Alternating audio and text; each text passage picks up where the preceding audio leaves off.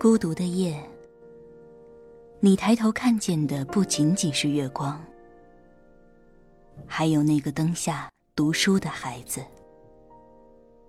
这里是月亮下的读书小窝，欢迎收听月牙读书。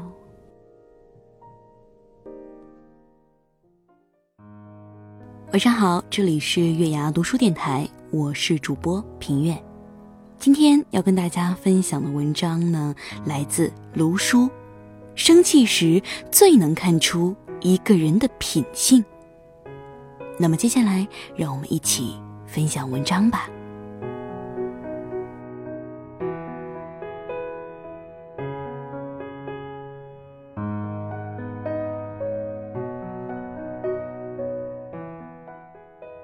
生气时，所有的伪装都会消失。连着几天晚上，老妈都没有去跳广场舞，我觉得奇怪，问她是不是最近太热了，所以不想出门。老妈无聊的拿着遥控器乱换台，摇了摇头说：“我得躲几天。”躲什么？我问。躲七栋的王阿姨。我就奇怪起来，王阿姨搬到我们小区才个把多月，之前听老妈说王阿姨挺外向的。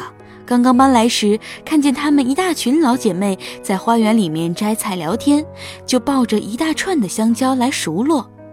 大家年龄相仿，王阿姨又开朗健谈，一来二去就玩到一块儿了。怎么还没几天就要躲起来了？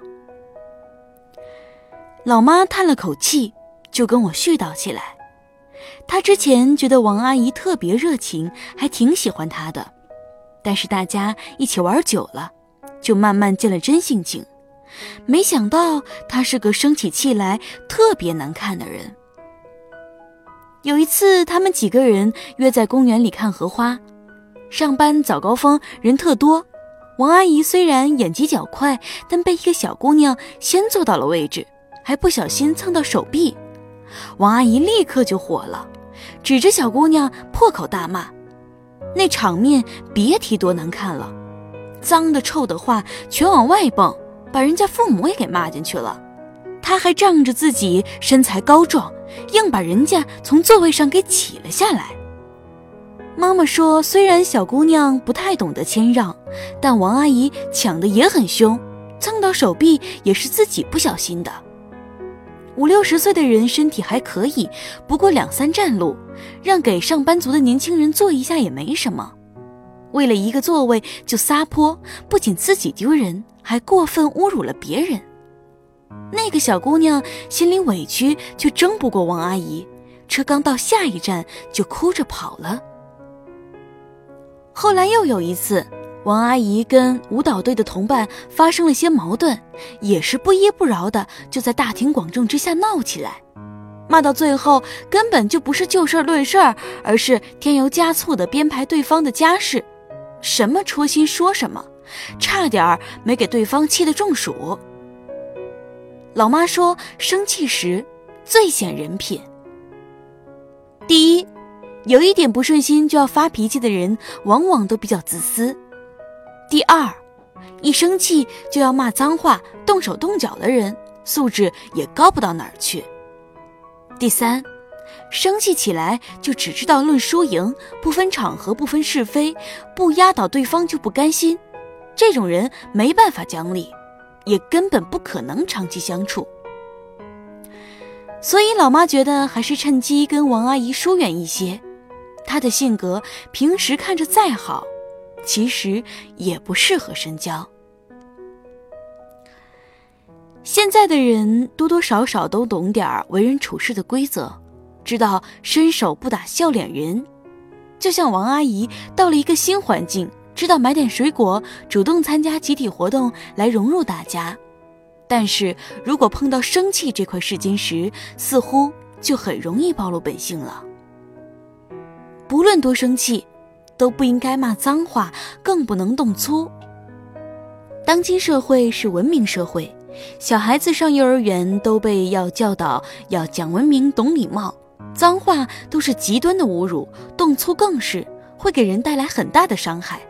当面对问题只会使用这类攻击手段的人，品行恐怕都好不到哪儿去。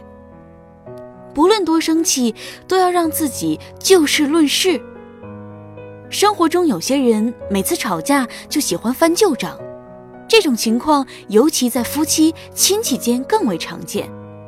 重提旧事只是想增加自己吵架的筹码，但对于解决问题毫无意义。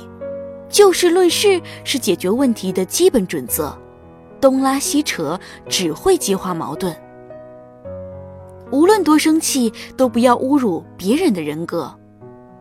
生气的人常常会说出过激的话，但千万不要伤害别人的尊严。有些人虽然不说脏话，但尖酸刻薄起来比说脏话还狠，似乎不把对方踩在脚下就不能泄愤。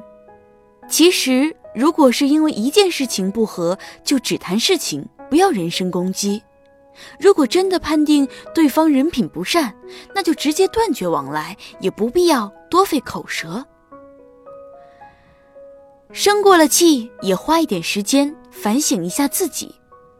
俗话说：“一个巴掌拍不响。”这世上不可能有谁把道理占全了，每个人都会从自己的角度考虑问题，这是人的本性。事后也想想，是不是自己疏忽了对方的利益。或者会有助于下次避免类似的问题。其实就算是圣人，也不可能没有生气的时候。生气本身并没有什么不对，但怎样管理生气的情绪，怎样把握生气时的语言行为，彰显着一个人的水平。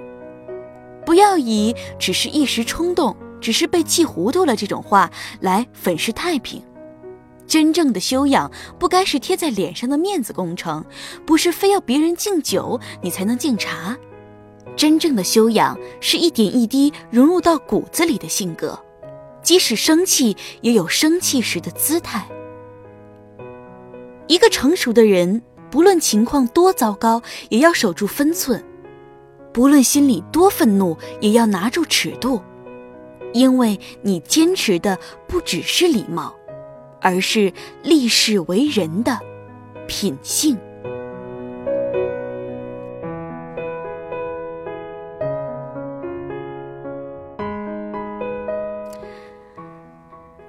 那么这篇文章就跟大家分享到这儿了。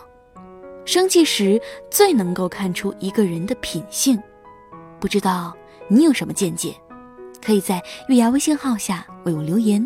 那么今夜就到这儿了。平玉祝大家晚安，好梦。